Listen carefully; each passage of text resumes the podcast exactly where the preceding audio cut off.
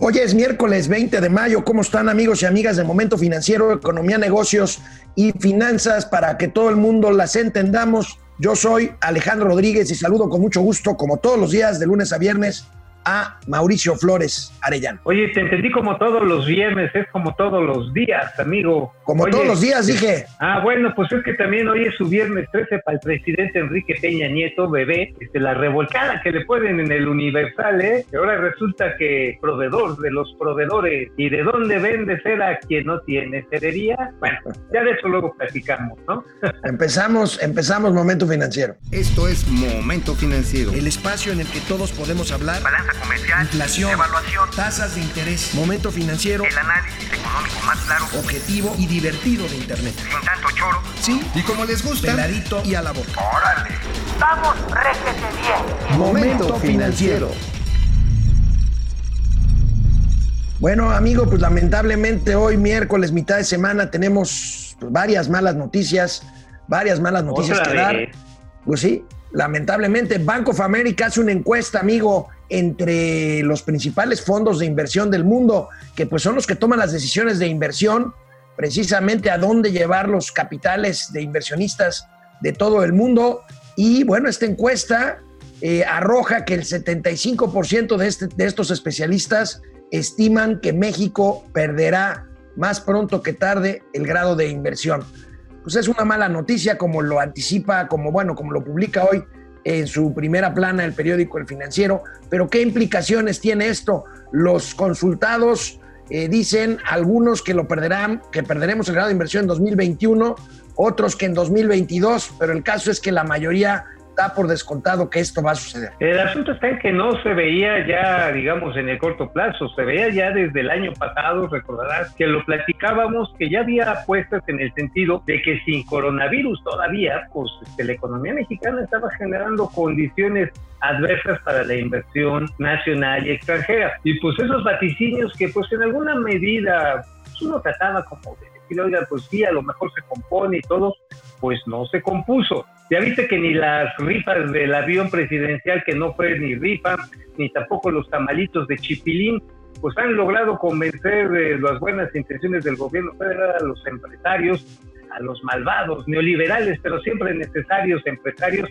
pues para que le metan lana a un entorno donde no hay certidumbre. Y bueno, pues esto implica, implica créditos más caros para México, o sea, que le cueste más más dinero eh, acceder a, a- a los mercados internacionales, pues no es mala, eh, es una mala noticia. Como dices tú, pues ya se había descontado que a lo mejor, más bien no se había descontado, pero ya no era tan obvio que fuera a pasar. Y bueno, pues esto, esto amanecemos hoy con esto de Bank of America. Si vemos una tablita del financiero también que publica la apuesta, la apuesta es negativa, el 75% del total de inversionistas consultados por Bank of America prevén que eh, perdamos el grado de inversión. 41% de los consultados prevén que sucederá en 2021, más que el 37% de la encuesta anterior, y 38% del total de inversionistas consultados señaló que el principal riesgo para México es la caída del PIB en Estados Unidos. Pues así, sí, pues porque con la recesión que tienen los Estados Unidos y la fuerza atractiva que tiene de consumo aquel país de todo tipo de productos mexicanos, desde insumos aeroespaciales, pues hasta tequila y cerveza, ¿eh, amigo? Si dejan de consumir allá, ¿a quiénes les vamos a vender? Bueno, amigo, y este eh, inauguraron un esfuerzo interesante nuestros amigos de eh, Grupo Financiero Banorte, un, un podcast, un podcast sobre temas económicos dirigido por nuestro Ah, amigo Gabriel. Casillas, Gabriel Casillas, que es el director, el director general de estudios económicos de Banorte, y hablan justamente en este, en este eh, podcast eh, de eh, pues la diferencia entre México y Estados Unidos, de cómo está enfrentando esto que se viene, que ya está entre nosotros, que es, que es la recesión. Y bueno, le pregunta a uno de sus colaboradores, Alejandro Padilla, sobre esto, y esto es lo que comenta. Entonces, Estados Unidos está respondiendo con un super paquete sin precedentes justamente a, a- a esta, a esta crisis, lo cual es verdaderamente impresionante y creo que puede ayudar mucho a que la economía de Estados Unidos puede, eh, eh, pueda recuperarse. ahí eh, la, me imagino que es lo que, le- que sigue en tu pregunta, me adelanto un poco, pero este, cuando nos comparamos ahora sí con la respuesta de nosotros, pues, este, pues no tiene comparación. Primero, obviamente, pues Estados Unidos tiene los recursos, tiene la profundidad financiera, tiene los recursos para poder responder y pues nosotros no. Pero aparte de que aunque no tenemos esa profundidad de recursos, eh, pues también tenemos un gobierno que piensa totalmente diferente, no solamente a Estados Unidos, sino casi a todo el mundo, pues que es un gobierno que no está dispuesto a endeudarse, no importa la razón, y pues sí, sí, creo que eso pues va a dificultar mucho nuestra recuperación.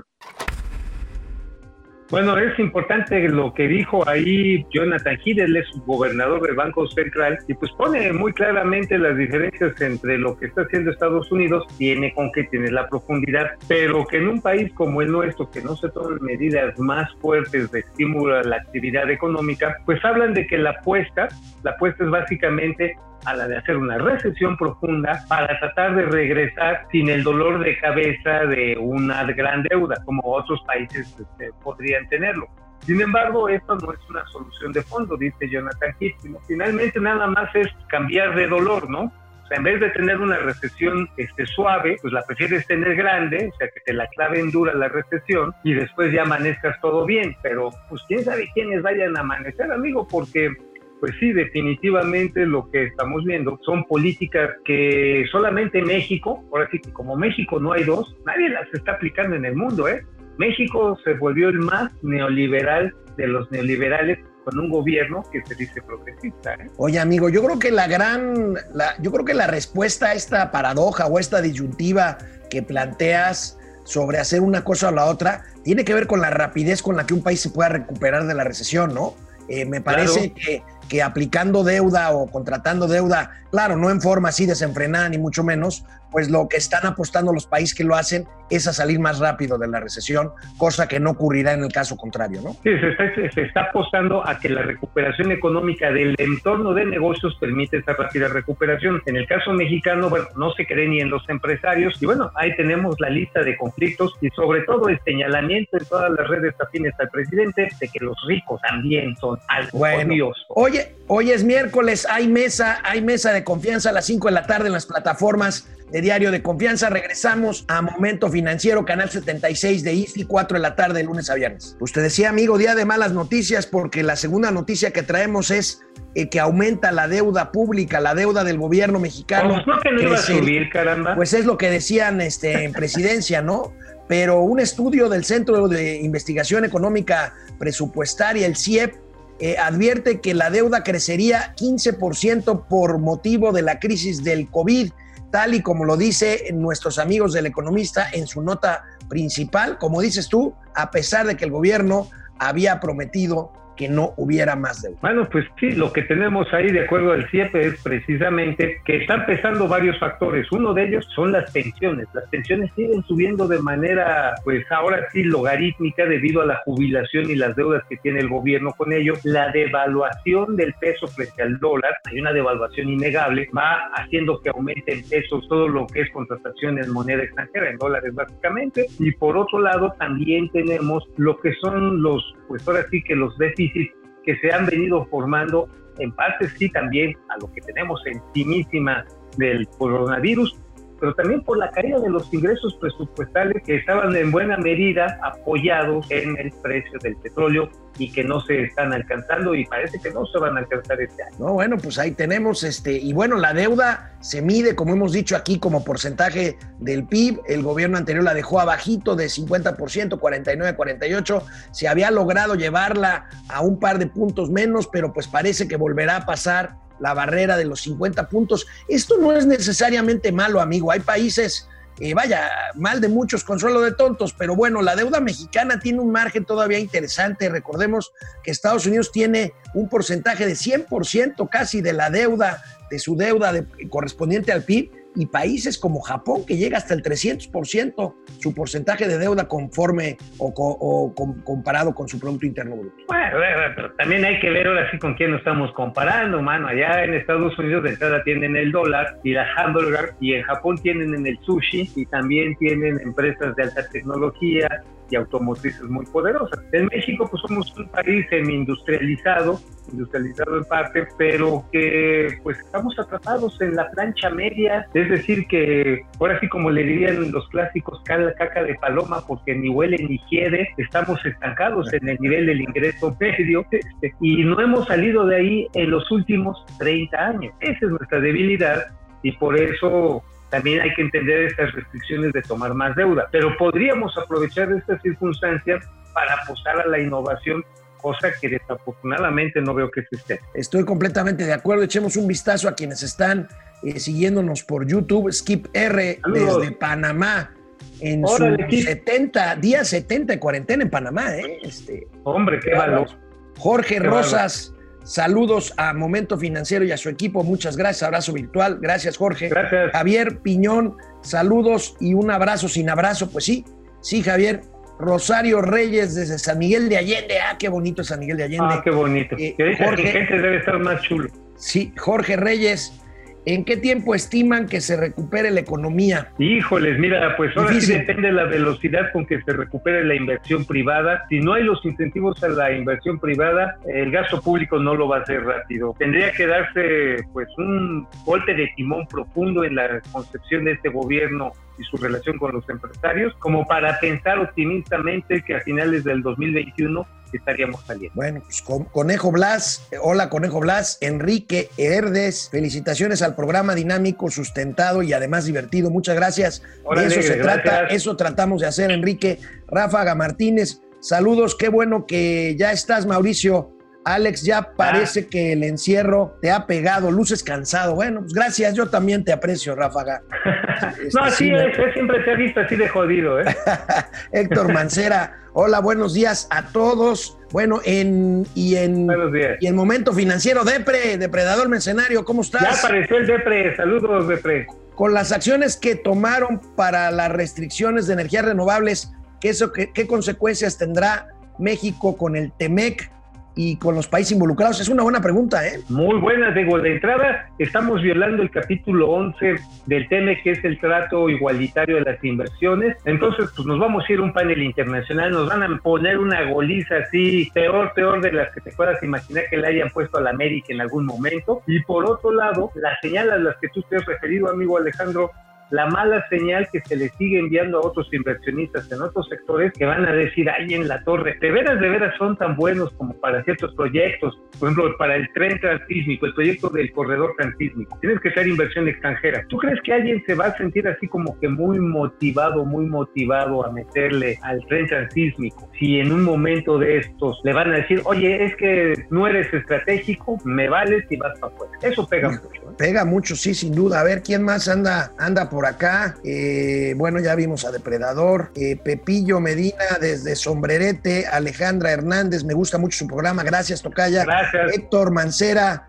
eh, hola a todos ¿Cómo los sobrevivientes, tengan buen día. Pues sí, aquí estamos confinados. Jorge. Alberto Torres, en una de esas nos expulsan del Temec. No tanto lío que se hizo, no creo, ¿verdad? Pero, pero sí nos van a poner, como dice Mauricio, una buena goliza en los tribunales internacionales. Luis además- Aguilar. Oye, nada más sabes que le quiero agregar ahí rápidamente. Sanciones arancelarias y no arancelarias. Las famosas represalias, híjoles, aguas, pueden ser bastante radicales y nos pueden doler un montón. Pues sí, Luis Aguilar Equigua decía desde Michoacán, Pili Sanz, excelente ombligo de semana, saludos a Doña Austeridad, Juni Damián, saludos desde Tierra Caliente, Michoacán. ¿Alguna buena noticia? Bueno, pues ahorita vamos a dar alguna, eh, pues dentro de todo esto, Sí. buena noticia relativa con los bancos, relativa a los bancos. José Alfredo Anaya desde Morelia, José Almazán Mendiola, excelente programa, gracias. Ya se le agotaron los temas al presidente para hablar de las mañaneras, en las mañaneras, pero le urge que ya termine el confinamiento. Sí, parece que al Pues presidente es le lo urge. único que tiene, es lo Pues único sí. que tiene como política económica que reinicie todo esto, ¿eh? No hay otra. Bueno, eh, amigos y amigas, hoy es miércoles a las 5 de la tarde, mesa de confianza conducida por Amado Avendaño, mi amigo. Estaremos María José Cadena, Laura Burgés y un servidor con un invitado, un analista, Ricardo Rangel, un joven y extraordinario analista. Vamos a hablar de las Afores y vamos a hablar del regreso Sí. a la nueva normalidad. Oye, Por lo de las pronto- Afores van a hablar si se las quiere llevar el gobierno, las quiere Sí, pues sí. administrar o algo. Claro. Ah, híjole, Bueno, regresamos a Momento Financiero, canal 76 de Easy, de lunes a viernes, 4 de la tarde, y en Spotify. Regresamos en un minutito. Bueno, amigo, pues el INEGI dio a conocer ayer sus cifras de empleo y hay un dato interesante. El desempleo ya venía aumentando desde antes de la pandemia. En el último Desde año y al cierre de abril, en el último año y al cierre de abril, en un año se sumaron 90 mil personas al desempleo, que llegó ya a 2 millones de personas sin trabajo en el primer cuatrimestre del año. Y en abril, cuando empezó la tragedia de pérdida de empleos por confinamiento, pues esto, esto se va empeorando, como tú traes las cifras ahí muy frescas. Bueno, pues sí, lo que tenemos de entrada es que la medición que hace el INEGI de la tasa de desempleo es diferente al número de empleos formales que registra el Seguro Social. Esto nada más para ponerlo en contexto. El INEGI lo que hace es una encuesta y le va preguntando, de acuerdo a una metodología, determinada cantidad de personas en determinadas localidades del país, si en la última semana buscaron trabajo y lo encontraron. Si lo encontraron así haya sido una semana, ya están trabajando. Por eso, este, esta medición de pronto alguien dice, oye, ¿cómo puede ser del 3.27%? ¿Cómo puede ser tan bajita? No, lo que pasa es que está acotado un periodo de tiempo. Sin embargo, cuando se va a la versión larga, a la larga que acostumbran, por supuesto, muchos saber cómo está el dato, este, resulta que la tasa de desempleo sube hasta 2 o 2.2 veces. Sí, amigos, sí, se, alarga, se hace grande la tasa de desempleo abierto porque te preguntan por qué periodo más de tiempo encontraste trabajo. Entonces, el indicador ya en sí mismo está diciendo que incluso los trabajadores del sector informal tienen broncas para la chamba. O sea, porque esa metodología que tiene INEGI sirve también para pues medir los trabajitos eventuales, ¿no? Digo, por ejemplo, tú estabas trabajando de mesero, ¿no? Sí, sí, sí, todavía hasta hace unos tres meses. Ya estabas de arrimamesas, entonces pues, Este, pues eso dejaba una lana, ¿no? Este, pero bueno, la, los- la gente que trabaja en el sector informal o hace otro tipo de, de chambas puede ser medida ahí. Y lo que mira el Seguro Social, y eso es lo preocupante, es que seguimos viendo una caída así, así, así, así, así, durísima. Y mañana vamos a tener el reporte de COVID industrial 19, el de la mañana. Y mañana también se Híjole. reporta inflación. Mañana también reporta, no, Ajá. mañana, mañana es jueves, sí, mañana reporta inflación. ¿Mañana es jueves? Sí, sí, Vale, sí. pues sí, tenemos indicadores que son preocupantes, aunque fíjate que hay algo, una paradoja que quiero nada más rematar. Con la pérdida posible de grado de inversión de la deuda mexicana, es probable que en el corto plazo sigan subiendo las reservas internacionales. ¿Sabes por qué, amigo? ¿Por qué? Porque como vamos a pagar más tasa de interés por la misma deuda, va a haber más gente dispuesta a meterle lana. Mientras en el mundo las tasas tienden a ser negativas o cero, en un momento dado, si México tiene se ve obligado a, a pagar más, va a ser el paraíso de los opilotes, ¿eh? Sí, no, más que México. Nada más que en cualquier momento agarran a sus chivas y se van, ¿no? Ese es el problema de ese tipo de. Exacto, exacto, es muy volátil, Es muy, muy volátil, Y, y el empujón que nos ponen con el tipo de cambio. ¿eh? Bueno, pues no- nos pedían una buena noticia y dentro de las dificultades que estamos viviendo, pues bueno, ayer la ABM, Luis Niño de Rivera, presidente cierto. de los banqueros, reporta que ante la crisis el número de clientes de la banca comercial que han recibido ya apoyo de diferir sus pagos, los pagos de sus créditos, llega a 4 millones 700 mil cuentavientes.